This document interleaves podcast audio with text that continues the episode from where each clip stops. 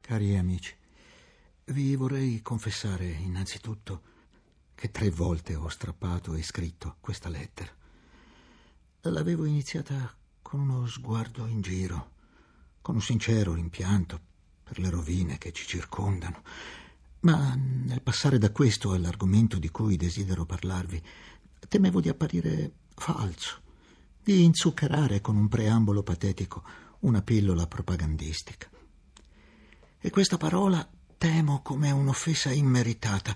Non si tratta di propaganda, ma di un esame che vorrei fare con voi. Invece dobbiamo guardare ed esaminare insieme. Che cosa? Noi stessi per abituarci a vedere in noi la parte di responsabilità che abbiamo dei nostri mali, per riconoscere quanto da parte nostra si è fatto, per giungere ove siamo giunti. Oh, non voglio sembrarvi un savonarola che richiami al flagello. Vorrei che con me conveniste quanto ci sentiamo impreparati e gravati di recenti errori e pensassimo al fatto che tutto noi dobbiamo rifare. Tutto dalle case alle ferrovie, dai porti alle centrali elettriche, dall'industria ai campi di grano. Ma soprattutto, vedete, dobbiamo fare noi stessi. È la premessa per tutto il resto. Eh, mi chiederete, perché rifare noi stessi? Ecco, per esempio, quanti di noi sperano nella fine di questi casi tremendi per iniziare una laboriosa e quieta vita dedicata alla famiglia ed al lavoro. Benissimo. Un sentimento generale, diffuso e soddisfacente, ma credo lavorare non basterà. Nel desiderio invincibile di quiete, anche se laboriosa, è il segno dell'errore. Perché in questo bisogno di quiete è il tentativo di allontanarsi il più possibile da ogni manifestazione politica. È tremendo il più terribile, credetemi, è risultato di un'opera di diseducazione ventennale, di diseducazione o di educazione negativa, che martellando per vent'anni da ogni lato è riuscita ad inchiodare in molti di noi dei pregiudizi.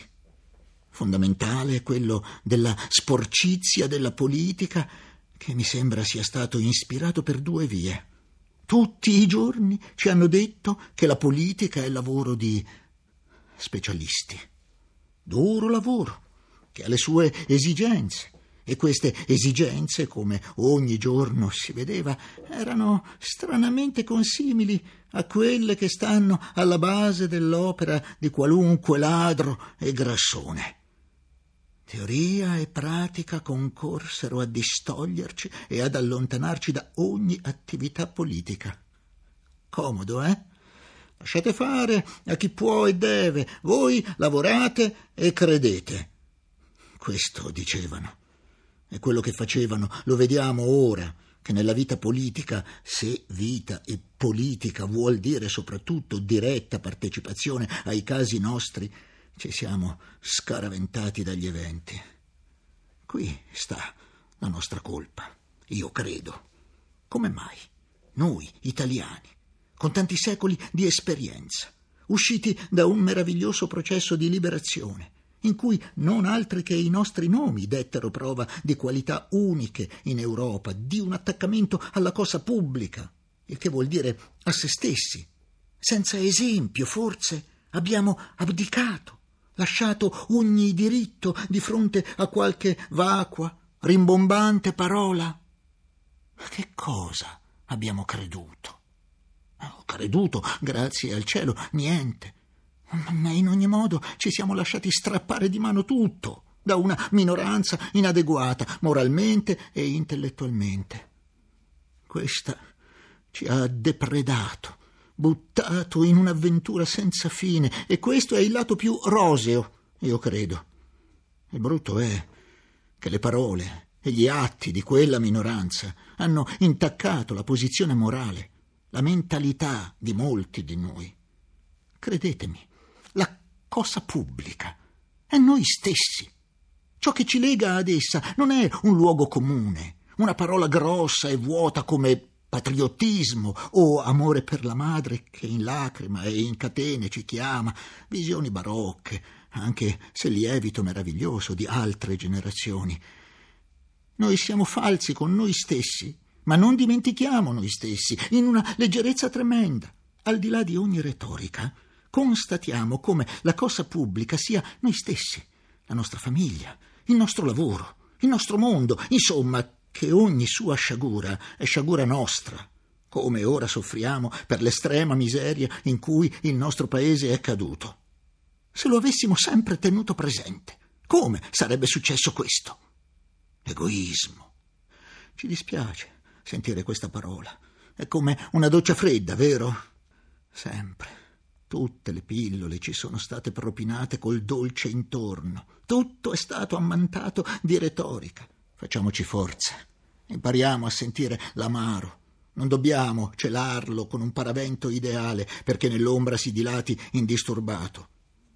È meglio metterlo in luce del sole, confessarlo nudo, scoperto, esposto agli sguardi. Vedrete che sarà meno prepotente. L'egoismo, dicevamo, l'interesse ha tanta parte in quello che facciamo. Eh, tante volte si confonde con l'ideale, ma diventa dannoso, condannabile, maledetto, proprio quando è cieco, inintelligente e soprattutto quando è celato. E se ragioniamo, il nostro interesse e quello della cosa pubblica, insomma, finiscono per coincidere. Appunto per questo dobbiamo curarla direttamente, personalmente, come il nostro lavoro più delicato e importante. Perché da questo dipendono tutti gli altri, le condizioni di tutti gli altri. Se non ci appassionassimo a questo, se noi non lo trattiamo a fondo, specialmente oggi, quella ripresa che speriamo, a cui tenacemente ci attacchiamo, sarà impossibile. Per questo dobbiamo prepararci. Può anche bastare, sapete, che con calma cominciamo a guardare noi e ad esprimere desideri. Come vorremmo vivere domani? No, non ditemi di essere scoraggiati, di non volerne più sapere. Pensate che tutto questo è successo perché non ne avete più voluto sapere. Ricordate, siete uomini, avete il dovere se il vostro istinto non vi spinge ad esercitare il diritto di badare ai vostri interessi, di badare a quelli dei vostri figli, dei vostri cari. Avete mai pensato che nei prossimi mesi si deciderà il destino del nostro paese? Bisognerà fare molto. Provate a chiedervi un giorno quale Stato per l'idea che avete voi stessi della vera vita, vi pare ben ordinato. E per questo informatevi a giudizi obiettivi. Se credete nella libertà democratica, in cui nei limiti della Costituzione voi stessi potreste indirizzare la cosa pubblica, oppure aspettare una nuova concezione più egualitaria della vita e della proprietà. E se accettate la prima soluzione, Desiderate che la facoltà di eleggere, per esempio, sia di tutti, in modo che il corpo eletto sia espressione diretta e genuina del nostro paese, o restringerla ai più preparati oggi per giungere ad un progressivo allargamento? Questo ed altro dovete chiedervi. Dovete convincervi e prepararvi a convincere, non a sopraffare gli altri, ma neppure a rinunciare. Oggi bisogna combattere contro l'oppressore. Questo è il primo dovere per noi tutti. Ma è bene prepararsi a risolvere quei problemi in modo duraturo e che eviti il risorgere di essi e il ripetersi di tutto quanto si è abbattuto su di noi. Termino questa lunga lettera, un po' confusa, lo so, ma spontanea, scusandomi ed augurandoci un buon lavoro. Modena, 10 novembre, ore 10.